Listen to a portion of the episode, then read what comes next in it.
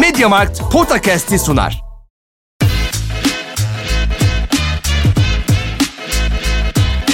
Potakast. Kaan Kural ve Orkun Çolakoğlu'yla NBA gündemine haftalık bir bakış.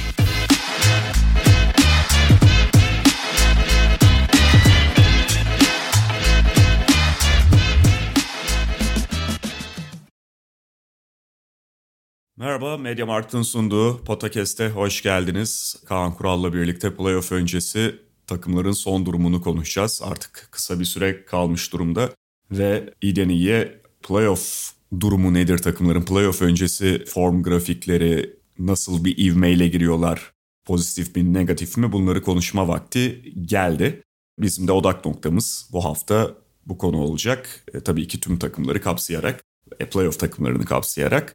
E, Kaan abi geçen hafta bahar temizliğiyle alakalı Mediamarkt'ın bahar kampanyasıyla alakalı bir aksiyonun oldu mu? Abi o bitmedi mi o temizlik? Ya hala hala temizleniyor mu bahar? Senin oldu mu? Ben konuyu değiştirme onu. Abi ben evde değilim. Evde değil. Elektrikler kesikti. Klasik olur ya temizlik sırasında evden Ha, gidersin. evet. Şey ayak altından Evet. çekil. Aynen. Ya ben Nisan bahsetti bir şeyler ben de diyorum ya ya bir hafta oyalarsam temizlik biter zannediyorum ama bitmemiş anladığım kadarıyla. Galiba. e, gelelim Evet. playoff'a. Şimdi dediğimiz gibi takımlar playoff'a ne durumda giriyor? Bunları konuşacağız. Endişelenecek neleri var? Kendilerini daha iyi hissettirecek neleri var? Artık zaten yani takribi 10 gün gibi bir süre kalmış durumda. Konuşmak için doğru bir zaman bütün bunları. Yine Doğu Konferansı ile ve sıralamayla sıralama üzerinden istersen girelim Kaan abi. Ya ben aslında şöyle bir şey yapmak istiyorum tabii. e, Doğu Konferansı ile ilgili olarak. Doğu Konferansı bence 3 grup takım var. İki tane de wild card var gibi. Yani zaten play-in takımları belli oldu. New York giremiyor. Onun takımı Aha. belli. İlk dörtteki takımlar aslında sezon başı itibariyle tabii Philadelphia'da çok çok kapsamlı bir değişiklik oldu. İlk dört takımların aslında burada belli bir miktarda olacağı sezon başında da bekleniyordu. Sezon içindeki inişler çıkışlar bir tarafa bırakılsa da belki Boston için hani belki biraz daha beklentilerin üzerinde diyebilirsin ama daha iyi, daha sağlam ama sorunları olan takımlar olsa da Doğu'nun iyi takımlar olarak gözüküyor ve ilk dörde yerleşmiş durumda Evet. bunlar. Miami, Milwaukee, Philadelphia, Boston. Katılır mısın Evet. bilmiyorum. Sezon başında beklentilerin çok üzerine çıkan ama açıkçası biraz da kadro kalitesinin üzerinde özellikle Chicago için savunma, Cleveland için hücum diyebileceğimiz hani beklentilerin üzerinde performanslar gösterip hani hakikaten çok iddialı olmuşlardı ama sezon ilerledikçe özellikle sakatlıklar iki takımı da çok vurdu. Ve sezon sonunda Cleveland'ın hücumu, Chicago'nun ise savunması biraz kadro kalitesi ölçüsünde düştü. Ve onlar yani serbest düşüşteler ve açıkçası en problemli girenler playoff'a. Charlotte ve Atlanta, Atlanta beklentilerin çok altında. Charlotte da belki üzerinde çıktı ama çok sorunlu takımlar. Yani onlar çok iddialı olmayacak. Ama iki tane de wild card var. Birincisi sezona büyük favori olarak giren ve ama sezonda yaşamadığı sorun kalmayan yani doğru düzgün takımı bir arada hiç oynatamayan ki hala Ben Simmons düşünürsek Brooklyn ama ne olursa olsun hala çok ciddi bir şey yapan iddiası olan en azından kadro kalitesi iddiası olan Brooklyn ve bir tarafta da Toronto. Kimsenin oynamak istemediği takım rolündeki Toronto var. Yani böyle biraz ayrıldı, kategorize edebiliriz bence. Kesinlikle böyle kategorize edelim. Şimdi o kategoriler içerisinde ayrı ayrı değerlendirme yapabiliriz. Yani dediğin gibi zaten 4 ilk 4 ayrılıyor. Şampiyonluk adayları olarak da ayrılıyor diğerlerinden. Onların arasında tabii ki işte Brooklyn her şey yolunda gittiğinde tam kadro haline geldiklerinde eklenebilir ama bulundukları sıra itibariyle ne olursa olsun bir play-in oynayacak olmaları itibariyle dediğin gibi bir wild card durumunda şu anda Brooklyn. Onları dolayısıyla biraz daha ayrı bir kategoride konuşmak belki daha doğru. Ama ilk dört içerisinden bu yani diğerlerinden daha iyi gözüken takımlar, ilk dörde alan takımlar ve hani şampiyonluk adayı, doğu şampiyonluğu için biraz daha öne çıkan takımlar içerisindeki grubu değerlendirirsek Miami son iki maçını kazanmış olsa da öncesinde kısmi bir düşüşleri vardı. Zaten geçen hafta da Hatta yani küçük çaplı kriz vardı ya. Yani çok saçma yani 7 ma 8 maçın 5'ini kaybettiler. Kazandıkları maçlar da Detroit, Indiana falandı yani. Hani işte Clay'siz, Curry'siz, Draymond'suz Golden State'i, Harden'sız, Embiid'siz Philadelphia'yı falan yener. Bayağı te- şey olmuşlar, krizdeydiler. Bir sonraki maçta biraz toparlanmış gözüküyor. Geçen hafta onların hani takım içi krizini de değerlendirdik. Sonra zaten Brooklyn'den de yani o iki maçın üzerine Brooklyn'den de feci fark yemişlerdi. Back to back'in ikinci ayağıydı ama ne olursa olsun. Son iki maçı kazanıp biraz nefes aldılar ve şu anda yine doğu lideri durumunda Miami Heat. Sonuçta son dönemi biraz daha düşüşte geçirmiş olsalar da Miami'nin şartlar değerlendirildiğinde esasında bütün ele alındığında çok iyi bir sezon geçirdiğini unutmayalım. Biz de zaten bunu çok çok konuştuk. Ama onlar çok iyi giderken de yani şunu da konuştuğumuzu hatırlıyorum. Playoff için bir tane öne çıkabilecek problem yani bir tane değil sadece belki ama benim gözümden mesela onların en öne çıkabilecek problemi iki büyük yıldızının en öne çıkan iki yıldızın Adebayo ve Butler'ın orta mesafe temelli oyunları olması ve oyunun hani biraz oraya Miami açısından sıkışabilmesi. Nitekim son dönemde Eric Spoelstra da bunu değiştirmeye çalışıyor biraz. Yani Butler'la Adebayo'nun oyununu değiştiremeyecek belki ama onların etrafındaki yerleşimi biraz değiştirerek onları daha fazla şütörle eşleştirip özellikle Butler'ı oyunu ferahlatarak biraz bu içinde bulunduğu bir süre içine girdiği krizi aşmaya çalıştı. İki maçta bunu aştı diyemeyiz ama somut olarak böyle bir çabası olduğu da ortada Miami Heat'in. Ya Miami ile ilgili tabii şey çok önemli. Ee, Miami biraz Golden State benzeri bir takım. Yani o en verimli olduğu zaman çok etkili. Ama koordinasyon, görev paylaşımı, akıcılık olmadığı zaman yani bir elektronik sistem diyorum ben onlara. Yani sistem çalıştığı zaman çok üst düzey, çok modern, çok akıyor her şey. Ama çalışmadığı zaman da çok kan kaybediyorlar. Çünkü o zaman alan paylaşımı falan problemli oluyor. İşte sezonun ilk yarısında PJ Tucker inanılmaz bir aydınlanma yaşayıp yani son 4 senedir artık direkt hücumun negatif faktörüyken pozitif faktörü dönüşmüştü. Atacak sadece köşe üçlüğü beklemiyordu. Başka yapıyordu ama şimdi tekrar diğer 3 sayı e, yüzdesinde liderdi her ne kadar volümü düşük atsa da. Fakat şimdi tekrar biraz daha standarta döndü gibi.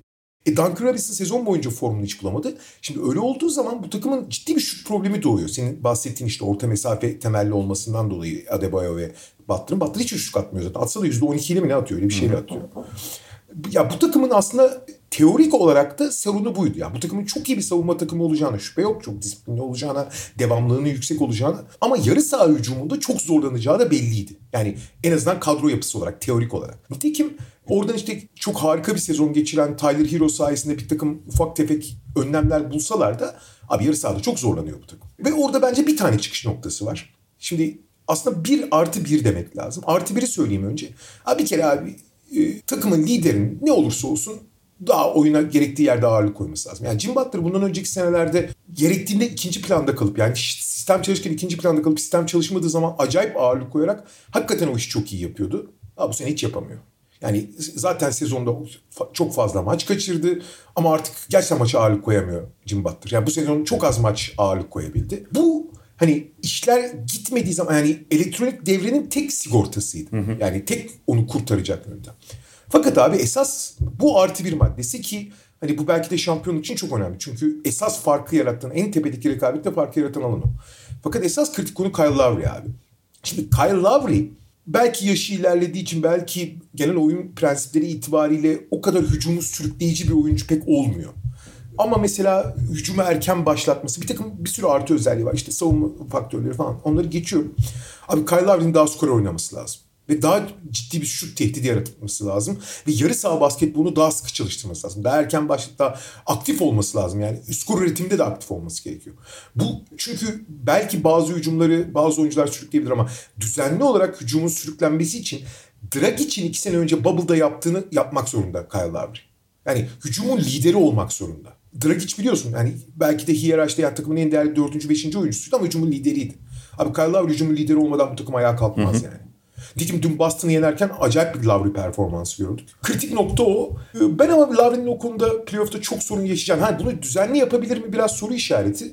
Ama o role bürüneceğini düşünüyorum. O yüzden Miami ile ilgili benim her ne kadar bu kriz dönemi biraz sarsılmış olsa da, her ne kadar Butler endişe verici olsa da, her ne kadar Duncan Robinson şut atmayı unutmuş olsa da yani onların da sorunları var evet. Sorunsuz bir takım değiller. Ki zaten şu anda NBA'de eksi, ciddi eksiği olmayan tek takım Phoenix gibi gözüküyor. Herkesin var ama Miami'nin bu eksikliğini giderebilecek malzemesi de var öyle düşün. Evet yani onlar rakibe göre çok esneyebilen takımlardan biri. Onların rakibin formuna girebilen ya da işte şey karşılık verebilen takımlardan biri. Bunu aslında herkes kolay kolay yapamıyor. Önemli o da ve kadro içerisinde de sonuçta evet bir çözüm var onlar için. Yani hiç böyle alan açamayacak falan bir takım değiller gösteriyorlar bunu. Ben de hani düşüş yaşadılar ama zaten konuşuyorduk yani playoff öncesinde bu dönemde olması belki de onlar için daha iyi oldu. Biraz vakit varken o mini krizi yaşadılar ve kendi içlerinde bir çözümde buna üretebilirler. Ama şöyle söyleyebiliriz yani mesela Miami ile kıyaslayınca ya da bazı başka takımlarla da olabilir de Miami'nin üzerine geldiği için söylüyorum. Milwaukee Bucks çok daha hazır giriyor olabilir şu anda playoff'a. Abi zaten benim sezon başındaki adayım da oydu. Ben hala yani Phoenix çok özel bir performans olsa Milwaukee'nin en büyük aday olduğunu hala Phoenix'le birlikte düşünüyorum. Hı hı. Yani. Abi çünkü Chris Middleton ki Drew Holiday bu sezon hücumda bir yarım adım daha ileri attı çok belli etmese de. Çünkü Drew Holiday geçen sene de hücumda rol alıp ama çok verimsiz oynuyordu. E Yanis de bir, bir adım ileri attı. Abi bu sezon %70'in üzerinde foul atıyor yani Yanis. Çok daha rahat gözüküyor. Özellikle ikili sıkıştırmalarda çok daha rahat pası buluyor. Yani MVP olmuş adam üzerine koyarak geliyor. E Middleton e, sezonun ilk yarısını çok istikrarsız geçirmişti ki yani olimpiyat takviminden sonra bu çok normal. O da kendini buldu. Abi onun etrafını nasıl süsleyecekleri önemli. Şimdi kadro bir miktar dar ve açıkçası özellikle dördüncü, beşinci parçayı bulmakta zorlanıyorlar ama yani işte Brook Lopez döndü. Brook Lopez, Bobby Portis oradan hani istediğin oyuncu yönetirsin. Yanis'i 5 oynatırsın gerekirse. Chris Middleton 4, kısa 5 ile oynarsın. E Brook Lopez'le uzun 5 oynarsın. Bobby Portis'le oynarsın. Portis efendim çok güvenmiyorum. Brook Lopez'i de özellikle playoff'ta çok uzun sürer maç sonlarında sahada tutamıyorsun ama sonuçta bu oyuncuları her birini 15-20 dakikalar oynatabilirsin istediğin kombinasyonlarda. E işte Grayson Allen, Pat Connaughton gibi şütörler var. İşte onlar daha şütör. Wesley Matthews belki biraz daha hani görev adamı daha sert bir oyuncu şey var. Yani etrafı çok etkileyici değil. Yani bu üç oyuncunun etrafı. Ama bunların etrafında şekillenebilecek belli bir rotasyonu var. Yani o rotasyon darlığını aşmış durumdalar. Bence şeyin rolü kritik biraz. Yani ondan bence diğer bütün bu saydığım isimlerden biraz daha fazla bir şey bekliyorlar George Hill'den.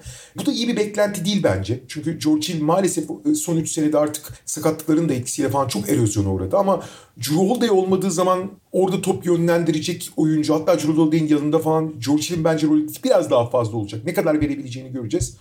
Ama abi Yanis, Drew Holiday ve Chris Middleton bu haldeyken net şampiyonluk adayı yani Milwaukee. Ve doğudaki yani Phoenix hariç en e, sağlam duran, en eksi az duran takım gibi duruyorlar. Ya şeye ekleyeceğim ben de yani Brook Lopez'in dönüşü çok kritik oldu tabii ki. Yani yokluğunda onu Lopez biraz küçümsenen belki ya da bazılarınca göz ardı edilen bir oyuncu olmuştu. İzleyenler katkısını çok iyi bilse de hani ne olacak yani kapatılabilir onun şeyi gibi bakılıyordu ama Lopez'in verdiği bu takıma verdiğini kolay kolay kapatamıyorsun. Onun yokluğunda daha iyi anlaşıldı bu. Yani bir kere fizik olarak orayı o kadar doldurabilen başka kimse yok. Özellikle Embiid gibi oyuncularla karşı karşıya geldiklerinde bunu görüyorlardı.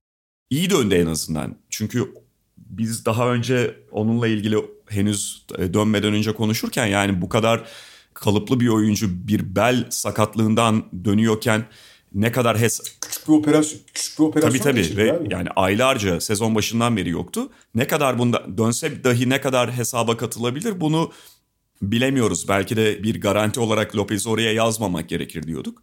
Ama iyi döndü Lopez. Bu çok sevindirici bir nokta Milwaukee açısından ve onları başka bir noktaya da çıkarıyor. Yani dediğin gibi Lopez'le sonuçta 30 dakikaları belki oynamıyorsun artık. Ama zaten öyle bir mecburiyeti de yok Milwaukee Bucks'ın. Portis'le falan oraya bir alternatif üretebiliyorsun. İşte yani 5 oynatabilirsin vesaire. Bence burada çok ufak bir nokta var. Yani şu anda göz ardı ediliyor Lopez'in de dönüp kendini bulmasının getirdiği sevinçle birlikte.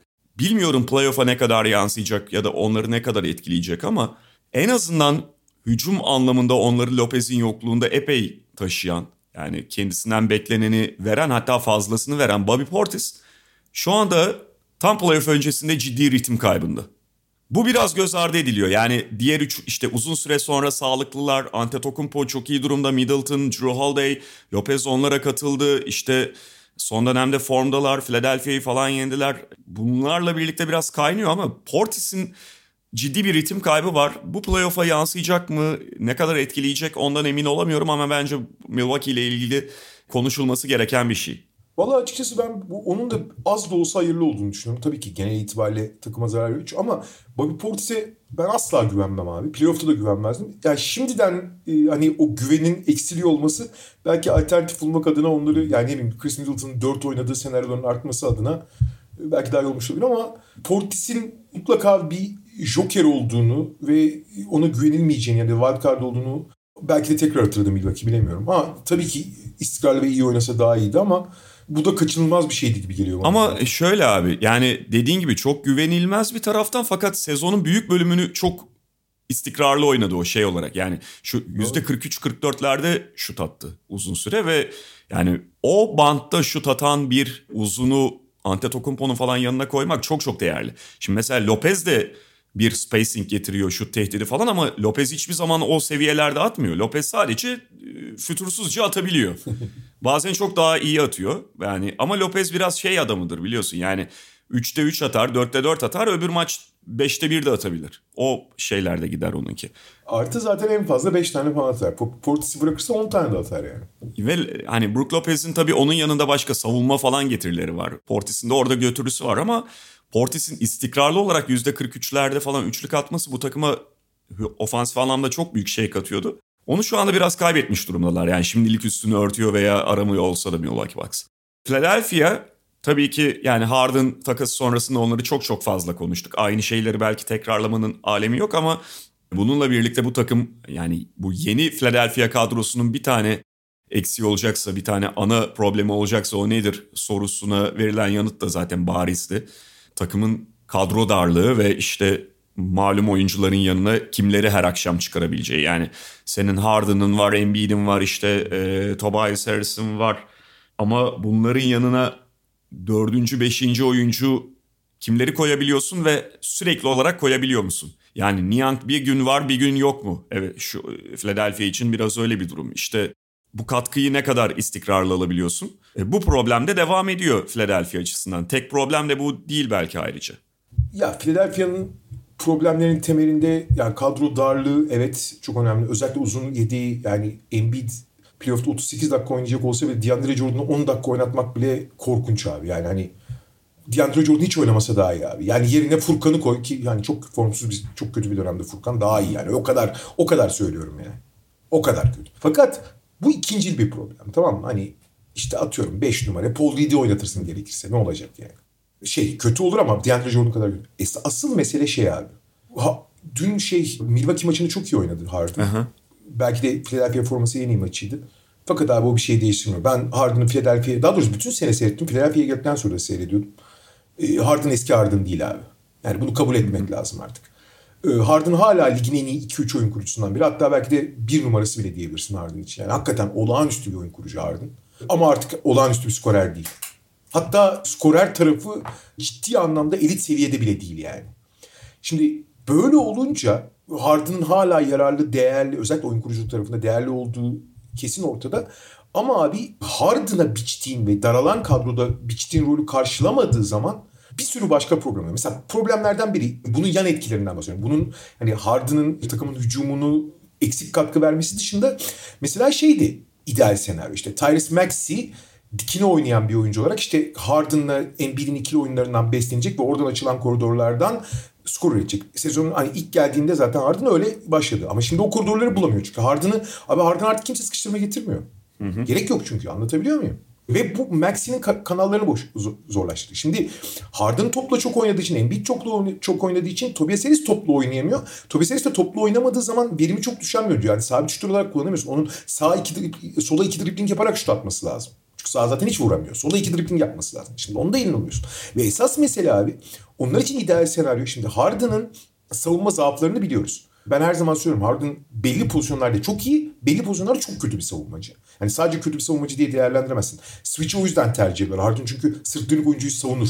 Ya da hareket etmeyen ama toplu oyuncuyu savunamıyor abi. Topu savunamıyor yani. Hiç. Ee, nitekim Embiid savunmada bu sene çok şey, pasif.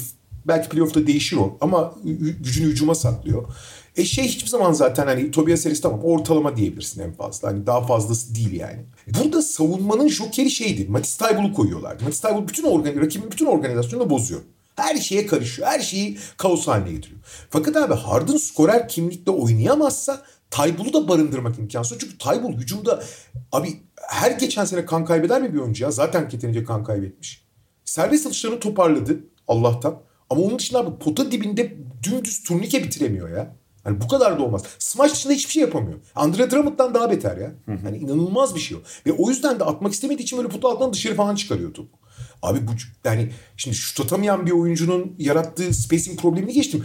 Hücumda hiçbir şey üretmeyen bir atmayan bir oyuncunun yarattığı problem daha büyük oluyor. Şimdi Harden skorer olsaydı bunu barındırmak daha kolay. Şimdi onu barındırmak da zorlaştı. E bir taraftan da işte nokta şut olarak Niang'i kullanıyorsun iyi güzel ama onun da işte belli savunma zaafları var. E Furkan Shake Milton çok kötü sezonlar geçiyor artık Furkan çok kötü durumda onu hiç kullanmıyorsun artık.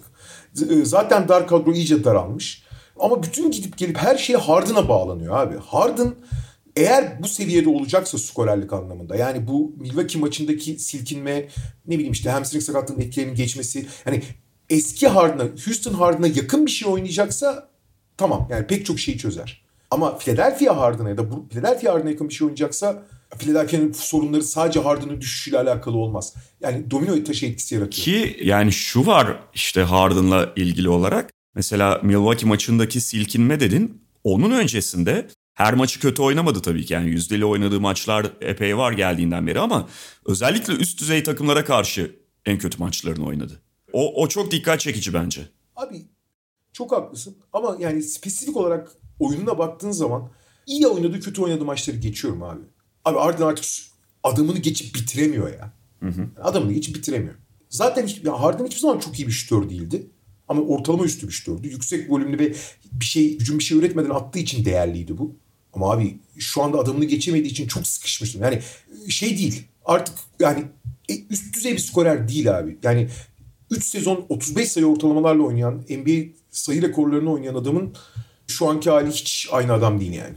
Evet ve yani dediğin gibi hala çok iyi bir oyun kurucu ama o kadar iyi bir skorer olmayınca şimdi tamam o oyun kuruculuğunun elbette işe yarar bir tarafı var. Fakat o oyun kuruculuktan beslenecek silahları işte az Philadelphia'nın. Yani çok elit oyuncular, çok elit skorerler var fakat onun arkasından gelen bir derinlik yok. Ve o oyun kuruculuk yeterince e, alan paylaşımı yaratmıyor e, skorer olmak Evet için. ve yani skorer Harden'ı da sıkıştırıyor ters tarafından bu da. E, son dönemde de gördüğümüz gibi. Ve tabii buradan Boston Celtics'e geçersek onlar aslında bütün bu grup içerisinde yani Milwaukee dahil belki en ivmeli giren takımdı. Zaten Ocak'tan beri tabloları da dereceleri de bunu gösteriyor açık bir biçimde. Yani galibiyet serisinin yanı sıra farklı kazanıyordu maçlarını sürekli olarak Celtics. Ve üst düzey takımları farklı yeniyordu. Yani öyle tabii, e, tabii. alelede Orlando, Detroit maçı yakalayıp onlara böyle 30 vurarak değil. Bayağı Minnesota'ları falan yani iki çeyrekte bitirir hale gelmişti. Son 18 playoff, playoff takımlarıyla oynadıkları, playoff ve play-in takımlarıyla oynadıkları son 18 maçın 17'sini kazanmışlardı evet. abi. Çoğunu da farklı. Kaybettikleri tek maçta yani çok abuk subuk olan ve son saniyede kaybettikleri daha da Evet yani muazzam bir ritimle, ivmeyle playoff'a giriyorlardı ki olabilecek en kötü şeylerden biri oldu. Robert Williams'ın menisküs sakatlığı ve şu anlık devre dışı kalması. Şimdi burada tabii ufak bir sevindirici nokta var.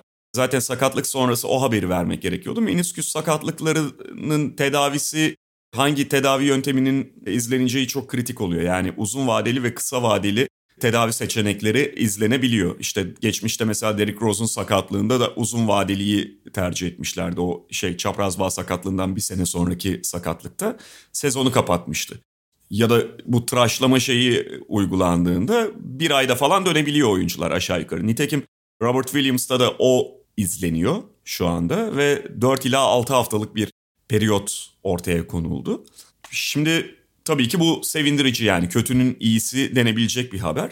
Ama ne olursa olsun 4 ila 6 hafta yani 4 haftada dahi dönse bir ayda bile dönüyor olsa ilk tur playoff'ta oynayamayacağı anlamına geliyor. Ve ne kadar Celtics çok iyi durumda olsa da Robert Williams oradan çektiğinde doğudaki seviye de düşünüldüğünde yani ilk turu bir anda belli ölçüde riske atan bir gelişme bu. Onlar şey diye dua ediyorlar işte dörde bir şekilde tutunalım Toronto 5 olmasın diye dua ediyorlar. Evet. Yani Chicago ile eşleşmek. Evet şu anki Chicago ile eşleşmek yani gayet çok daha tercih edilebilir bir şey Boston tarafından baktığımızda. İşin kötüsü yani şey tehlikesi de var abi bak onu da konuşmadık ilk üçü konuşurken. Yani onu kimse istemiyor. Hangi takımlar kendini buna göre ayarlar bilmiyorum da sonuçta Boston Celtics hala mesela yukarıya da tırmanabilir. E, matematiksel olarak böyle bir ihtimal de var da Önemli olan burada ikide kalmamak. yani işte Brooklyn'i çünkü düşünmek gerekiyor. Şimdi Brooklyn 8 gözüküyor esasında ve hani oradan 1-8 gibi akla geliyor olabilir ama play'in üzerinden, play'in sistemi üzerinden düşündüğümüzde Tabii ki bunun garantisi yok ama Brooklyn'in 7-8 play-in maçında kazanıp direkt kendisini 7 olarak playoff tablosuna yazdıracağını farz edebiliriz. Özellikle de Cleveland'ın içinde bulunduğu düşüş falan değerlendirildiğinde. Bir de kalan takvime baktığımız zaman Cleveland'ın çok zor, Brooklyn'in kolay bir takvim var. Brooklyn muhtemelen Cleveland'ı geçecek. Geçmese bile yani. Geçmese bile hani şeyde bile oynasa 7-8 eşleşmesinden kendini playoff tablosuna 7 olarak yazdırması çok daha yüksek ihtimal olarak gözüküyor. Dolayısıyla hani en büyük tehlike burada Brooklyn'i düşündüğümüzde 2 bitiren takım için söz konusu. Ee, ya Boston'la ilgili çok konuştuk. Hani tekrar aynı şeyi söyleyeceğim. Sadece yani bu takımın esas gücünün savunma olduğunu, yani savunma benim de birinci olduğunu ve Robert Williams'ın orada hani en kritik roldeki isim olduğunu söylemek lazım. 4-6 hafta deniyor ama bunlar ideal senaryolar. Yani sakatlığın yani tedaviye nasıl yanıt vereceğini tam bilemiyoruz. Ve e, Robert Williams'ın geçmişi de çok hızlı iyileşen bir oyuncu profili pek çizmiyor. Ee, ama iyimser düşünmek lazım. Yani playoff'un ikinci turuna inşallah dönecek demek lazım. Ve bunun uzun vadeli etkileri inşallah kötü olmaz. Şimdi Brandon Roy örnekleri veriliyor. Biliyorsun Brandon Roy'un da tıraşlandıktan sonra dizleri bitmişti. Hı hı. Ama bu öyle bir şey değil yani hemen kötü örnek düşünmemek. Ya orada şey sakatlık sonrası ya da öncesi dizin hangi durumda olduğu da önemli. Brandon Roy'un ki hani Aynen. tıraşlandı da o hale geldi gibi değil çünkü. Aynen. Ya tıp uzmanları zaten buna şey yani Boston'da o riske girmez zaten. Aman bu playoff'a yetişsin de biz buna kısa vadeli tedavi tabii, yapalım tabii. demez. O kadar genç bir oyuncu için. Her sakatlığın, her menisküs yırtığının şeyi farklı olabilir. Bazılarının ki tıraşlamak daha iyi bir tedavi olabilir dikmek yerine. Mesela en yakın örnek dikilenlerden Jaren Jackson Jr. Bir buçuk sene, bir seneden fazla oynayamadı Hı-hı. mesela. Ama şu anda çok iyi gözüküyor. Ama dediğim gibi her sakatlık birbirinden bağımsızdır. İyi senaryo düşünmek lazım. İnşallah sağlığına kavuşur diyelim. Dediğimiz gibi onlar biraz Chicago'yu gözüne kestirmiş durumda ama o 5-6 yaşında Chicago'nun tak, kalan takvimi korkunç o özellikle savunması yerlerde sürünüyor. Muhtemelen 5. sıraya Toronto gelecek ama. Tam tersine Toronto'da çok formda. Sağlığına da kavuştu hemen bütün temel parçaları. 5. sırayı Toronto alacak gibi gözüküyor kalan takvime baktığımız zaman. Evet ve Toronto'da bela olabilir yani. Abi Toronto tüm NBA'de en oynamak istemediğin takım ya. Yani tam baş belası yani. Ya özellikle hani normal sezonda daha baş belası hale geliyor ama bu playoff'ta onların artılarının bir kenara gideceğini, buharlaşacağını ifade etmiyor. Yani baş belası Aynen. şeyleri devam edecek ve yani tabii ki Celtics de diğer taraftan onların da baş belası bir takım var. Doğru. Hani bir tarafı diğerini iyi yaptıkları şeyler diğerlerini unutturmasın ama ya ilk tur için ilk bu tur arada, için ve iki... Bu arada Toronto'da tepedeki takımlardan en az Boston istiyordur bence. Çünkü mesela şey falan çok daha rahat bozarlar onlar. Philadelphia'yı, Milwaukee'yi falan. Boston o kadar kolay bozamaz. Ya öyle belki abi de ben şey tarafından bakıyorum. Yine de abi Antetokounmpo ve Embiid'le eşleşmemek önemli bence. Doğru. Yani çünkü... Hele Antetokounmpo'yla. Hele. Tabii yani şimdi playoff söz konusu olunca bu iş tabii ki birebir üstünden dönmüyor ama fiziksel olarak direkt karşılık veremediğim bir tane oyuncu çok denge değiştirici olabiliyor. Yani Toronto'nun bütün o baş belası haline, kolektif şeyine işte kendi arasında sürekli pozisyon değişebilme niteliğine karşılık bu tip bir oyuncuya Antetokounmpo ya da Embiid bu tip bir oyuncuya karşılık verememesi gibi bir durumda olabilir. Yani birçok takım için bu söz konusu. Ya en azından Celtics'le eşleştiğinde, Celtics'le karşı karşıya geldiğinde o tip bir problemin olmuyor. Evet Tatum problem, evet Jalen Brown problem, bütün o takımın savunması problem ama tek başına böyle direkt sahaya çıktığı anda dengeyi değiştiren, ibreyi kıran bir adam olmuyor. O anlamda ben Toronto'nun da hani Philadelphia ya da Milwaukee'dense Boston tercih edebileceğini düşünüyorum. Ben şahsen Philadelphia'yı tercih edeceğini düşünüyorum. Çünkü Embiid çok fizikle oynamıyor yani çoğu zaman. Neyse Toronto'nun sorunu abi. Toronto bir, bir kere Nick Nurse asıl oyuncularını aşırı yıpratmış durumda. Yani onların playoff'taki performansı nasıl olacak? Artı Toronto'yu özel kılan bu işte topa aşırı baskı yapan, kısa beşlerle oynayıp savunmanın tetiklediği açık saha oyunlarını ve hücum reboundlarını çok zorlayan sistemi yani diğer 29 takımdan çok farklı bir düzen. O yüzden zaten kimse oynamak istemiyor. Fakat bu avantajlar, bu yaptıkları şeyler playoff için o kadar geçerli değil. Yani takımlar hazır çıktığı zaman hı hı bu savunma şeye konsantre geri koştuğu zaman falan Toronto'nun yarı sahada ne kadar sınırlı bir takım olduğu ortaya çıkıyor. Yani yarı sahada geri Trent iyi şut attığı gün ancak oynuyorlar. Yani şimdi ana oyun kurucu Pascal Siakam gibi oynuyor. Zaten o yüzden rakipleri çok şaşırtıyorlar. Yani Siakam savunmada 5 hücumda 1 gibi oynadığı için ve hani biraz yok içten farklı bir profilde bir oyuncu da olduğu için harika da bir sezon ikinci yarısı geçirdi Siakam. Onu da kabul edelim. Özellikle son dönemde oyun kuruculuğunu falan da arttırdı. Fakat şütörlerin hepsi biraz sallantıda olduğu için yani Van Fleet evet iyi bir şütör ama elit değil. Geri Trent çok istikrarsız. Bazen 12'de 9 atıyor bazen 12'de 2 atıyor. Ee, ve biraz geri Trent'in şut sokup sokamamasına kalıyorlar. Şimdi OG Anunoby, Pascal Siakam hepsi belli bir miktarda şutör ama aralarında elit şutör olmaması yarı sahada üreten oyuncu sınırlı. Yani Siakam dışında yarı sahada üreten oyuncuları da yok abi. Geri Trent üretemiyor. Onunoby üretemiyor. Pamphlet çok sınırlı üretiyor. Üretemiyor hatta yani. E diğer 5. Scottie Barnes çok az üretebiliyor. Siakam dışında üreten oyuncu olmadığı zaman yarı sahada anormal sıkışıyorlar. E, hız, açık saha bulamadıklarında ki playoff'ta bunu bulmak daha çok daha zor. Toronto hücumda çok güdük kalabilir şeyde. O yüzden ben Boston'a karşı da daha da zorlanabileceklerini Hı-hı. düşünüyorum belli açılardan. Ama bu da hazır olmayan her rakibi sürprize edebilecekleri gerçeğini değiştirmiyor tabii. Evet. Ve yani baya böyle düşük skorlu şey çamur güreşi maçları dönebilir Toronto Boston maçları eğer onların ilk turu yani ilk tur eşleşmesi olursa. Ve buradan Chicago'ya geçersek tabii bu kadar iyi bir sezon sonunda Chicago nasıl böyle kısmen daha tercih edilebilir üst takımlar için, üst taraftaki takımlar için tercih edilebilir bir hale geldi. İşte kötü zamanda form düşüklüğü yaşamak ve belli kritik kayıplarla birlikte tabii ki. Şu anda çok hani iyi durumda olmadıkları açık son bir ay performansları, dereceleri bunu gösteriyor. Bu bir. Son bir ay değil, son iki buçuk ay abi. 16-22'ler ya son 38 maçta. Ya ben daha keskin taraftan söylüyorum. Hani evet %50'nin altında olmaları falan onlar da şey. Bunun dışında tabii geçen hafta konuşmuştuk galiba. Yani mesela ilk dörder takıma karşı konferanslardan 20 maçtaki 21 maçtaki dereceleri falan bunlar da önemli göstergeler. Ve Lonzo Ball'un yokluğu onları çok kırmış durumda. Hepsi yan yana geldiğinde Bulls yani genel olarak aslında onlar için fena geçmeyen ilk bölümü gayet iyi geçen bir sezonda şu anda playoff'ta tercih edilen takım konumunda. Ya yaklaşık ya sakatlıklar onları çok vurdu. Sadece Lonzo'nun değil yani işte Caruso da çok uzun süre oynamadı falan. Fakat şu var ki bu Chicago takımının iyi savunma yapması imkansız gibiydi zaten kağıt üzerinde. Sezon başında çok iyi savunma yaparak şaşırtmışlardı ama hakemlerin sezon başında dış savunmaya izin veren yaklaşımları sezon ortasına itibaren değiştikten sonra Chicago çok ağır darbe aldı. Zaten Lonzo'yu kaybetmişlerdi. Zaten Caruso son dönemlerinde ama artık onların toplu oyuncuya yaptığı savunmaya düdüklerin izin vermiyor olması da bir darbe vurdu. Yani yani hani başlarına gelmedik kalmadı dediğimiz Hı. durum ya. Hani hakemlerin tutumu da Chicago'yu çok kötü vurdu. Onu da söylemek lazım. Çünkü zaten hani pota altı savunmaları, genel işte savunma personelleri, birebir savunma personellerinin yetersizliği onların zaten bir handikapıydı. Bunu işte Lonzo, Caruso gibi topa baskı yapan toplu savun yani toplu oyuncuyu savunma konusunda çok ekstra işler yaparak sezon başında bertaraf ediyorlardı. Hakemlerin tutumu da değişti. Ve esas nokta abi şimdi sezon ortasında sakatlıklar sürerken DeRozan bir ara Durant seviyesine çıkmıştı hatırlıyorsun. Ve o acayip sürükledi. Ama abi Durant seviyesini korumasını beklemek çok iyimserlik olur. Ki DeRozan, DeRozan seviyesine geriledikten sonra ki gene çok iyi oynuyor yanlış anlaşılmasın. Yani San Antonio DeRozan gibi oynuyor. Yani hakikaten çok iyi oynuyor. Ama Durant seviyesi başka bir seviye. Hı hı. Şimdi Durant seviyesinden tekrar San Antonio DeRozan seviyesine indiği zaman o seni eşik atlatacak oyuncu olmaktan çıkarıyor. Bir. İkincisi Abi bu sezon ufak tefek bir sürü sakatlık yaşadıktan sonra Zach Lavin çok iyi gözükmüyor. Zach Lavin de geçen seneki çizgisinde değil. Şimdi DeRozan ve abi bazı şey bazen işler çok komplike olmuyor tamam mı? Yani senin ana atıcıların ve özellikle hücumu trafik üzerinden değil oyuncu üzerinden kurguladığın bir yapın varsa ki Chicago'nun öyle bir yapısı var. O oyuncuların performansı çok belirleyici oluyor abi. Ve işte DeRozan hala çok iyi oynuyor ya. Ona hiç kimse bir şey söyleyemez. Ama MVP seviyesinde oynamadığı zaman abi zaten sorumluluğu savunmanı bir de elit olmayan bir hücumla birleştirirsen yani çok iyi bir hücum yetmiyor işte o zaman. Hı hı.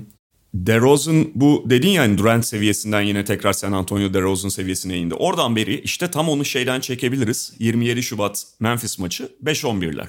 Benim son bir ay dediğimde işte tam olarak oydu. Yani o DeRozan'ın çılgın periyodundan serisinden sonra 5-11 Chicago Bulls. Ve dediğin gibi Zach Lavin'in işte sakatlığı da onları etkiliyor. Yani Zach Lavin arada çok iyi gözüküyor abi ama işte belki de tam olarak sakatlığın etkisi bu şekilde ortaya çıkıyor. Fakat 3 maç üst üste aynı seviyede oynayamıyor genelde. Onu görüyoruz Zach Lavin'de şu anda. Yani hatırlarsan o All-Star arasında şey demişti diziyle alakalı. Yani süper değilim ama idare edilebilir gibi bir ifadesi olmuştu sakatlığıyla alakalı. Muhtemelen zaman zaman işte dizinin durumu ağrılar falan çok etkiliyor kendisini. Maalesef. Ve bir de şey var tabii yani son maçlarda biraz daha göze batmaya başladı o. Bu zaten en iyi durumundayken de Bulls onlarla ilgili en büyük şüphe doğuran şeydi. Lonzo'nun yokluğunda biraz daha bariz hale geliyor. Yani bu Dosunmular, işte Javante Green'ler, Caruso'lar, hatta Kobe White kenardan gelen başka Troy Brown vesaire. Yani başka bir tarafından söylersek DeMar DeRozan, Zach Lavine ve Nikola Vucevic dışındaki oyunculardan ne alacak Chicago hücumda? Bu ciddi bir soru işareti ve Kobe White da burada istikrarlı performans gösteremiyor. Zaten abi DeRozan MVP seviyesinde oynarken işte Zach Lavine, Zach, geçen seneki Zach Lavine gibi ya da işte süper yıldız sınırındaki Zach Lavine gibi oynarken artı sezona kötü başlamış olsa da devam eden periyotta hücumda yaptıklarıyla etkili olan Vucevic ki Vucevic özellikle bu pick and pop yapabilmesi, tepeye çıkabilmesi çok büyük geometri bozan bir unsur rakipler için. Hı hı. Diğer herkesi yükselen bir şey gibi, Medcezir gibi herkesi yani abi Javonte Green'in, Ayo Dosunmu'nun, ne bileyim bütün parçaların hücumda iyi gözüktüğü maçlar oluyordu. Çünkü DeRozan, Lavin ve Vucevic'in etrafında doğru yerleri ve doğru rolleri aldıkları için. Şimdi Lavin, DeRozan o seviyeyi koruyamazsa ki hani Vucevic'i biraz daha ikinci planda tutmak lazım. Çünkü Vucevic o oyuncuların yaptıklarını daha etkili kılan bir unsur. O yani bir şey yapan değil daha çok. Fakat bu abi işte senin söylediğin gibi Troy Brown'ların, işte Kobe White'ların, Javonte Green'lerin falan etkisini de düşürüyor. Lavin ve DeRozan en tepede olmadığı zaman. Peki Şimdi gelelim Cleveland'a, Brooklyn'e. İstersen Brooklyn'le buradan direkt devam edebiliriz bilmiyorum. Wild card olduğunu sen zaten söylemiştin. Abi ya Cleveland Durant'e sahip olduğu sürece bir tehdit. Yani bu hiç tartışılmaz. Brooklyn. Pa- pardon Brooklyn. Ya bu, bu tartışılmaz yani. Geçen sene gördük abi işte. Yani şampiyon Milwaukee'yi yani neredeyse çerçöple eliyordu adam yani. Hiçbir şey yapamıyorsun. Yani iyi oynadığı zaman Durant. Açıkçası geçen sene bazı isimlerden çok ciddi katkı almışlardı. Başta Blake Griffin olmak üzere. Yan parçalar çok iyi iş çıkarmıştı ve bunun hakkını vermek lazım ama abi Durant üzerinden oynanıyordu her şey. Ve şimdi Durant gördük ki döndüğünden beri sakatlıktan gene Durant gibi. O yüzden şimdi kimse yani Brooklyn'in iddia belli bir miktarda iddialı olduğu ortada. Şimdi bu belli bir miktar ne kadar bir miktar? Buna yanıt vermek de imkansız abi. Ee, hatırlıyor musun bilmiyorum. Geçen sene mesela hep şey çok konuşuldu işte bu Milwaukee serisinde. Ulan herif e, ayakları 53 değil 51 olsaydı kazanıyorlardı maç falan gibi seri. E, oraya gelene kadar işte yok Harden tek ayak üzerinde oynuyordu. Kyrie Irving yoktu falan. Tabii bunlar en önemli faktörler. Ama hatırlıyor musun abi geçen sene? ilk turda Brooklyn Boston'ı elerken Joe Harris nasıl bir basketbol oynamıştı? İkinci turda nasıl bir basketbol oynamıştı? Hı hı, hı. Abi ilk turda Boston karşısında Joe Harris inanılmazdı ya. Her şeyi sokuyordu ve bu diğer herkesin hayatını o kadar kolaylaştırıyordu ki sonra şut atmayı tuttu abi şey serisinde. Milwaukee. Abi Joe Harris biraz hani bırak Boston serisinde çıktığı seviyeyi kendi normalini oynasa çoktan elemişlerdi Milwaukee'yi mesela. Hı hı. Ama mesela bu sene Joe Harris hiç yok. Maalesef iki sakatlandı, iki kere ameliyat oldu yok. Şimdi bu diğer parçalardan Blake Griffin geçen seneki Blake Griffin değil. Lamarcus Aldridge çok uzun zamandır o zaten onun hani 4 senedir başına bela olan kalça sakatlığının üzerine oynamıyor. Nick Claxton belli eşleşmelerde, belli durumlarda iyi, belli durumlarda iyi. Patty Mills özellikle sezonun ilk yarısında çok iyi oynadı ama belki de aşırı yükleme yaptığı için son dönemde kötü atıyor. Kyrie Irving, Kyrie Irving yani inanılmaz bir yaratıcı falan ama kafa başka bir yerde olduğu için arka arka 10 tane şut kaçırdığında 2 tane daha atmaya kalkıyor falan. Yani verimlilik diye bir şey şeyinde yok, sözlüğünde yok. Çok çok çok değerli bir oyuncu olsa da. E abi yani Ben Simmons idman yapmaya başladı deniyor ama geldiğinden beri işte bir, ya geldiğinden beri bak bütün sene idman yapmamış doğru düzgün adam. Sonra bir de bel sakatlığı çıktı. Şimdi idman yapıyor ama ne, ne seviyede kimse bilmiyor. Ne biliyoruz abi biz Brooklyn'le ilgili? Bence şunu biliyoruz yani çok temel kabaca şeyler söyleyeceğim ama en azından Kevin Durant, Kyrie Irving yan yanayken çok iyi hücum takımı. Ama Kyrie Irving ile Kevin Durant ile birlikte bu hücum takımı oluyorken işte şu anki kadrosuyla savunma çok yapamayan bir takım. Bir tane örneğini gördük belki işte o Philadelphia maçıydı. Yani çok nadir görebiliyoruz ya da öyle söyleyelim. Dolayısıyla bu takım böyle bu kimlikle giriyor playoff'a doğru. Eh yani spesifik olarak ana planları nedir? Hangi beşlerle oynayacaklar? Abi hiçbir Bunu şey Steve Nash'in de bildiğini düşünmüyoruz zaten. Yani şey şey çeyrek klasik şey tabiri var ya maç maç tabii, bakacağız tabii. diye. Maç maç değil çeyrek çeyrek bakacaklar abi. James Johnson'ı sokacak. James Johnson iyi gözüküyorsa aa sen oyna biraz daha oyna diyecekler. Hı hı. Son dönemde mesela şey formda Bruce Brown formda ki Bruce Brown çok ilginç bir joker onlar için. Fiziğinin çok üzerinde oynayan bir oyuncu evet. Bruce Brown. Onu o yüzden hücumda zaten 4-5 gibi kullanıyorlar. Son dönemde biraz daha fazla şut atmaya başladı. Özellikle Joe Harris'in yokluğunu şey yapmak için ki atabiliyordu sonuçta teknik olarak bir guard adam. Ama işte uzunla eşleştirebiliyorsun, saplanarak oynatabiliyorsun falan formda olduğu için oyuncu. Herhalde Bruce Brown'u oynatacaksın ama hani bu Bruce Brown'un form durumuyla alakalı. Şey değil yani Bruce Brown senin ideal oyuncun değil yani. Ve çok farklı bir tür oyuncu olduğu için zaten rakibi problem yarattığı için belli avantajlar yakalıyor. Ve ya aslında biraz evvel hani Chicago'da bahsettiğimiz konunun çok daha ekstrem versiyonu var Brooklyn'de. Kyrie ve Durant öyle seviyelerde oynuyorlar ki diğer herkesin hayatı çok çok kolaylaşıyor. Başta Bruce Brown tipi oyuncular olmak üzere. Keza Lamarcus Aldridge gibi bir orta mesafe şutörün falan. iyi gözükmesinin tek sebebi o. Lamarcus Aldridge'ı bugün 30 takımdan 25'ine koy dakika alamaz. Sahaya koyamazsın yani. Ama Brooklyn'de koyabiliyorsun bir şekilde. Şeyden dolayı yani onun eksiklerini kapattıkları için değil ama artı yönlerini çok öne çıkarabildiği için. Ama abi yani hakikaten çeyrek çeyrek bakacaklar. Kim oynayacak? Ne kadar oynayacak? Ne yapacaklar? Ve her şey Şimdi Durant'in Durant olacağından büyük oranda eminiz değil mi sakatlık Hı-hı. makatlık olmazsa. Yani ve bu onları zaten bir belli bir seviyenin üzerine atıyor yeter. Kyrie'den emin miyiz abi? Yani çok emin olamazsın tabii ki Kyrie Irving'den ama problem problem şu. Abi Chicago, Chicago'nun ben şöyle söyleyeyim. Chicago'nun geliştirilmiş versiyonu biraz Brooklyn. Yani Lavin, DeRozan için söylediğimiz şeylerin daha fazlası Kyrie ve Durant için geçerli. Tabii ki Chicago'nun belli başka avantajları var ama yani Brooklyn'in de ana yıldızların daha üst düzey olmasından gibi bir daha yıkıcı bir avantajı var. Ama eğer doğru şekillendirebilirse ben Steve orada hiç fena bir iş çıkarmadığını düşünüyorum. Yani biraz bazen körlemesine hareket etmek zorunda. Yapabileceği de fazla bir şey yok. Ama bugün abi Brooklyn'in belli bir ritim bulabildiği, işte bu oyuncunun etrafında doğru şekillendirebildiği ve özellikle yani Durant için pek şüphe yok ama Kyrie'nin de verimli oynadığı bir senaryoda bütün sene dinlendi zaten çok da diri olacak diye tahmin ediyoruz inşallah. Hı hı yani doğuda yenemeyeceği takım yok. Ama abi ilk turda atıyorum mesela kimle eşleşirse sizin elenme ihtimali de var. Zaten abi sıralamasına bakın adamlar 8. ya. E tabii ki yani hani Brooklyn'in işte 2'de kalacak takıma karşı muhtemelen 7'yi alacağı için ters bir takım olacağını söylüyoruz ama bu eleyecekleri anlamına gelmiyor. Yani üstteki takım muhtemelen daha avantajlı, daha iyi durumda olacak ya da işte şey Brooklyn'e göre Brooklyn'e kıyasla daha az soru işareti olacak. Bilmiyorum mesela kimi tercih edecekler. Belki Philadelphia'yı tercih ediyor olabilirler. Bir kere de fena tokatladıkları için işte Philadelphia'nın Milwaukee'ye, Miami'ye, Boston'a göre hadi şu anki Boston'ı bir kenara ayıralım Robert Williams'ın sakatlığı sonrasında ama Philadelphia'nın biraz daha fazla sorun olduğu için onlar Philadelphia'yı tercih ediyor olabilirler ama Brooklyn'de kendi problemleri var işte. Tabii canım. Philadelphia'nın bir de hikayesi muazzam olur ya. Tabii tabii. Ve şey de yani işte bu takım bu savunmayı bu düzeyde takımlara karşı kompanse etmek için Kevin Durant'in yanında hep üst düzey verimli Kyrie'ye de ihtiyaç duyuyor. Bu olabilir mi? Belli ölçüde olabilir ama yani her olamadığında da maç kaybedecekler. Milwaukee'lere, Philadelphia'lara karşı her olamadığında da maç kaybederler gibi bir his getiriyor beraberinde. Burada iki oyuncunun da biraz bence ayrı tutulması lazım. Biri Andre Drummond. Abi Andre Drummond onların hani belli eşleşmelerde çok zorlansa da işte Andre Drummond'ın sorunlarını söylemeye gerek yok. Yani sorunları olmasa zaten bu kadar kolay vazgeçilen bir oyuncu olmazdı yani. Hani. Ama onların ihtiyacı olan çok önemli bir rebound gücünü ve içerideki bir büyüklüğü getiriyor ki gerektiğinde eşleşmeye göre Nicholas Claxton'ı ya da Griffin'i bilmem kimi kullanırsın. Dert değil. Ama işte Brook Lopez Milwaukee etkisi gibi anına başlamak önemli. Fakat kritik isim abi Seth Curry. Hani Seth Curry geçen seneki ilk turdaki gibi ya da işte bu sene kadroda olan Harris, Patty Mills'den aldıklarını verebilirse Seth Curry. Çünkü Seth Curry aynı zamanda topla da biraz oynayabildiği için yani Durant ve Kyrie Irving'in etkili olmasını daha da üzerine koyabilen bir oyuncu olduğu için abi. O da sezonun son bölümünde sürekli biliyorsun ufak tefek sakatlıklarla boğuştu. Bir türlü hani 5 maç üstü oynayamadı doğru düzgün.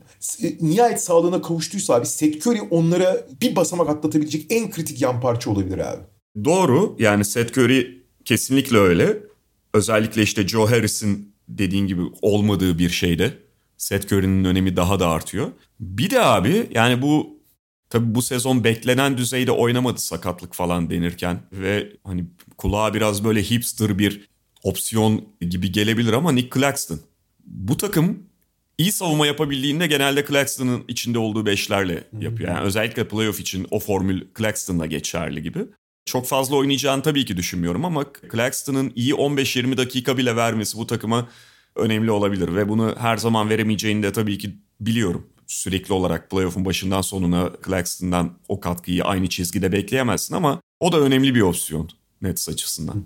Kısaca Charlotte'la Atlanta'dan da bahsedip bence bunu evet. kapatalım. Haftaya da işte Batı'dan konuşur ve ondan sonra... Aynen öyle yapalım. Zaten. Ya tabii Cleveland'ı arada bırakmış olduk. Ha tabii tabii Cleveland'ı unutmayalım.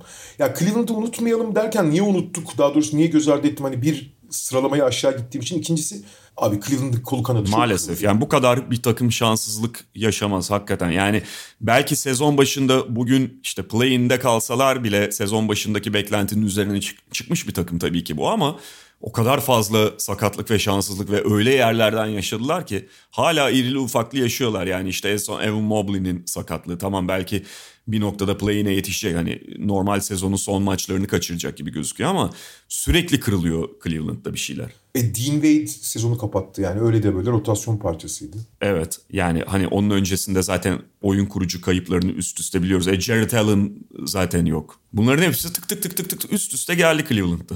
Ve yani işte hani abi işte Rubio, Sexton, Jared Allen yani daha ne olsun ya? Yani hani daha ne başına ne gelebilir ki bir takımın yani? E, fakat bunun üzerine özellikle zaten bu takımı özel kılan Jared Allen'ın Evan Mobley ikilisiydi ve Darius Garland'ın çıkışıydı.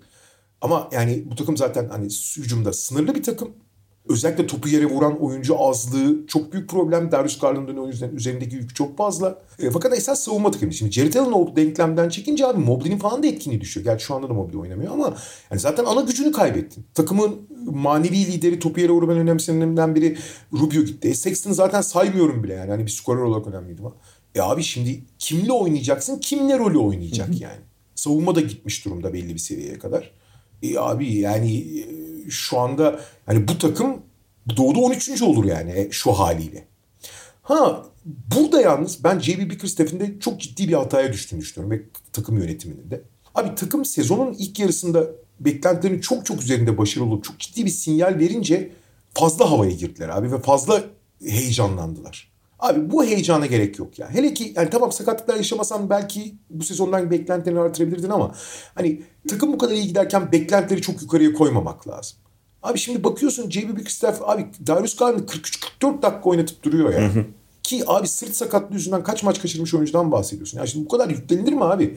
Mobley'e, Garland'a özellikle Garland'a yani. Ham biraz mecbur diyeceksin yani. Topu başka yere vurabilen oyuncu yok. İşte Karis LeVert geldiğinden beri iyi oynamıyordu. Son işte son iki bir iki maçtır iyi. Yani Karis LeVert biraz belki destek verecek ama abi yok. Yani hani çok yükleniyorsun. Çok belli oyuncular yükleniyorsun. Artı mesela bazı ilginç tercihleri var. Ben mesela şeyi hiç anlamadım abi. Hani biliyorsun biz asla hani Türk oyuncu Türk oyuncu diye yapmıyoruz ama abi ciddi niye kestiğini hiç anlamam de, mümkün ben de anlamadım. Resmi açıklaması şey işte Dean Wade idmanlar işte Dean Wade için söylemişti. Dean Wade sakatlandı daha sonra ama işte idmanlarda çok iyi çocuk ona da şans vermek istiyorum falan. Abi Cedi kariyerin en iyi sezonunu yaşıyordu. Artı Cedi öyle bir oyuncu ki abi. Cedi gerçekten sahadayken diğerlerinden hemen hemen hiçbir şey almayan bir oyuncu. Bazı oyuncular vardır diğerlerinden bir şeyler alırlar. Yani sahada belli sayıda top ister eline, belli şeyler yapar. Bunda verimli verimlisi olduğuna göre bakarsın ona göre bir hiyerarşi. Cedi öyle değil ki abi. Cedi bütün döküntüleri toplayan isim. Artı topu yere vurabilen oyuncu en büyük eksiğin topu yere vurabilen oyuncu. Cedi o konuda süper olmasa da tak, eldeki opsiyonlar arasında belki de en iyilerden biri kanatlar arasına bakarsın. Evet yani Lamar Stevens'a falan yer açtı gibi bakılabilir ama farklı oyuncular hani dediğin gibi. Çok farklı oyuncular hem de. Ama yani işte buradaki tercihler özellikle Garland'ın 43-44 dakikalar oynatılıyor olması falan daha da takımın yakın vadede işlerini zorlaştırıyor. Valla açıkçası Charlotte ve Atlanta'dan bile daha zor durumda giriyorlar play'ine. Onu söyleyelim yani. Hani atıyorum bir şekilde 7'ye bence 7'ye tutunamayacaklar. Brooklyn orayı alacak ama hani 7'ye tutunsalar bile şey play'in ilk maçını kaybedip ikinci maçı da kaybedip playoff'a kalamama ihtimalleri çok yüksek. Öyle söyleyelim yani. Bence de öyle zaten. Yani Brooklyn'i yenme ihtimallerini görmüyorum şu an itibariyle. Ve hakikaten işte Charlotte Atlanta her kim çıkacaksa oradan onlar da şu durumdaki Cleveland'a karşı ya tabii ki Jared Allen, Evan Mobley falan işi değiştirir de Cleveland açısından şu durumda şey yani indirebilirler Cleveland'ı. Charlotte'la Atlanta ise yani çok iyi hücum takımları. Özellikle Charlotte açık sahada ritim bulduğu zaman, enerji bulduğu zaman ard arda şu rakibi sürüklese edebilecek kadar şut atabilen böyle coştukça coşan bir takım. Ama coşku üzerinden oynayan takımlar playoff'ta çok zorlanırlar abi. Yani o şey hani havaya girdiği zaman oynamak diye bir şey yok abi. Yani bilerek seçerek oynamak lazım. Yani o konuda Charlotte hala çok geride abi. Yani bütün karar vericileri yani Lamelo başta olmak üzere tamamen gaza gelerek oynuyorlar. Abi şimdi bu çok eğlenceli evet. Normal sezonda çok iş yapıyor mu evet. Takım arka arkaya şut soktuğu zaman havaya girdiği zaman işte Kelly Oubre'ler devreye girdi, Rozier devreye girdiği zaman falan harika. Ama diğer türlü abi sıkıştığı zaman da sürekli saçmalayan, işte e, temel belli prensipleri yapamayan, savunması zaten çok büyük problem bir takım olarak da hani denk getirdiği maçı kazanır ama denk get playoff'ta denk getiremezsin. Rakip ona hazırlıklıdır. Yarı sahada sıkışırsın. Böyle kala kalırsın yani. Yani Charlotte tam öyle bir takım açıkçası. Ha ilk başta eğer 9'da kalırsa hani bir ihtimal 8'e çıkma ihtimali var Charlotte'ın ama Atlanta ile oynarsa işte Atlanta'da onun bir başka türü. Evet. Olağanüstü bir Trey Young sezonu yaşıyoruz. Maalesef Atlanta çok başarısız olduğu için dikkat çekmiyor ama Trey Young olağanüstü bir sezon geçiriyor abi. Hı hı. Ama bir Trey Young'ın olağanüstü sezon geçiriyor demek, olması demek bunun hücum anlamında geçiriyor anlamında demek. Çünkü ligin en zayıf 2-3 savunmacısından biri Trey Young. E şimdi Capella geçen seneki çizgisinde olmadığı için hani savunmanın pek bir sigortası yok. E DeAndre Hunter pek öyle değil. Ha, o takımda hücumda olağanüstü işler yapıyor. Şimdi John Collins'in dönüp ne kadar döneceği, dönse bile ne kadar sağlıklı olacağı da belli. Yani o takımı değerli kılan parçalardan biri de belliydi ki zaten sezon boyunca biraz sakatlarla boğuşmuşlardı. Son dönemde Bogdanovic'in tekrar kendine gelmesi şey açısından çok iyi oldu. Yani Trey Young'ın etkisini katladı bence. Hı hı. Çünkü Trey Young'ın yakaladığı avantajları daha büyük avantaja dönüştüren parça Bogdanovic. Geçen seneki playoff'undaki kahramanıydı bence. Ama yani Atlanta en azından daha istikrarlı bir hücum takımı. Ama savunması çok problemli. Charlotte istikrarsız ama coştuğu zaman daha yüksek potansiyellere çıkabilse de daha atlet olsa da daha genç olsa daha yırtıcı olsa da iki takım da özellikle belli periyotlarda çok ciddi sual. Yani bir periyotta 40 sayı yemek için en güçlü iki aday ligdeki. Belki. Öyle ve yani şu anda zaten çok yakın dereceleri Atlant aynı den, denebilir. Atlanta'nın bir tane maç eksiği var sadece. Fikstürlerine baktığında aşağı yukarı benzer zorlukta denebilir. Yani hangisi sezonu önde tamamlar onu kestirmek kolay değil. Ve bir Charlotte Atlanta ya da Atlanta Charlotte play-in maçını kestirmek de çok çok zor. Yani biraz şeye bağlanıyor. Bu kadar fazla hücuma dayanan ve savunması zayıf kalan iki takımın tek maçlık bir şeyin değerlendirirken o gün hangisi daha biraz daha gününde olacak ona kalıyor iş. Ben söylüyorum hocam Orkun Çolakoğlu taktiği yapsalar maçtan bir gün önce şut idmanı yapan çok avantaj yakalar bence. Ya ikisi de yaparsa peki işte hangisi yani sabaha kadar şut idmanı. yani işte dediğin John Collins'in dönüp dönmeyeceği hakkında bilgi yok ama o bir şekilde dönebilirse falan biraz ibreyi Atlanta'ya doğru kırabilir bilmem ne. Fakat kestirmesi çok güç bir eşleşme Charlotte Atlanta. En azından eğlenceli olur orasını biliyoruz ama. O orası kesin orası kesin. Bir kere abi şey Atlanta'nın o kadar değil ama Charlotte'ın her maçı çok eğlenceli oluyor ya. Yani ya Charlotte'ın 82 maç yani işte şu ana kadar kaç 77 maç oynadılar. Hani baktı e, 45-50 tanesine öylesine bakmışımdır hani tam seyretmesem diye. Abi gerçekten keyifsiz, zevksiz maçı 3-4 tanedir yani. Bu arada kazanıp kazanıp kaybetmelerinden bağımsız oluyor Tabii. yani. Oynadıkları stil ve rakibi oynamaya teşvik ettikleri stil itibariyle çok eğlenceli. Doğru orası öyle ama bu işte özellikle sezonun bu döneminde yani içine girdiğim playoff'ta ya da playoff'un öncesinde play-in'de falan bu normalde çok tercih edeceğim bir durum yok değil bir takım için. Tek bir not ekleyeyim son olarak. Charlotte'ın bir küçük olumlu tarafı var. Lamelo Ball çok yani sezonun orta bölümünü çok iyi geçirmedikten sonra şu anda çok forma girdi. O onlar için tabii ki çok değerli yani. Öyle yani hatta onun yanına Bridges falan da tekrar ekleyebiliriz. O da yine iyi bir dönemden geçiyor. Eğer son dönem formu değerlendirilecekse belki bir tık daha iyi Charlotte. Ama dediğimiz gibi sezon sonuna kadar işte bu bir hafta 10 günde de çok birbirinden ayrışan zorluk olarak çok farklı noktalarda fikstürleri yok. Dereceleri de zaten çok yakın. Atlanta'nın sadece bir maç eksiği var. Onu kazansa mesela onlar da 40-37 oluyor. Aynı dereceye geliyorlar. Kim bakalım önde bitirecek. Evet bugün doğu tarafını konuştuk. Batı'yı haftaya konuşuruz artık. Zaten bir saati bulmuş durumdayız. Batı'yı da haftaya bırakarak Media Markt'ın sunduğu podcast'ten bugünlük bu kadar diyoruz. Tekrar görüşmek üzere. Hoşçakalın. Hoşçakalın. Media Markt Podcast'i sundu.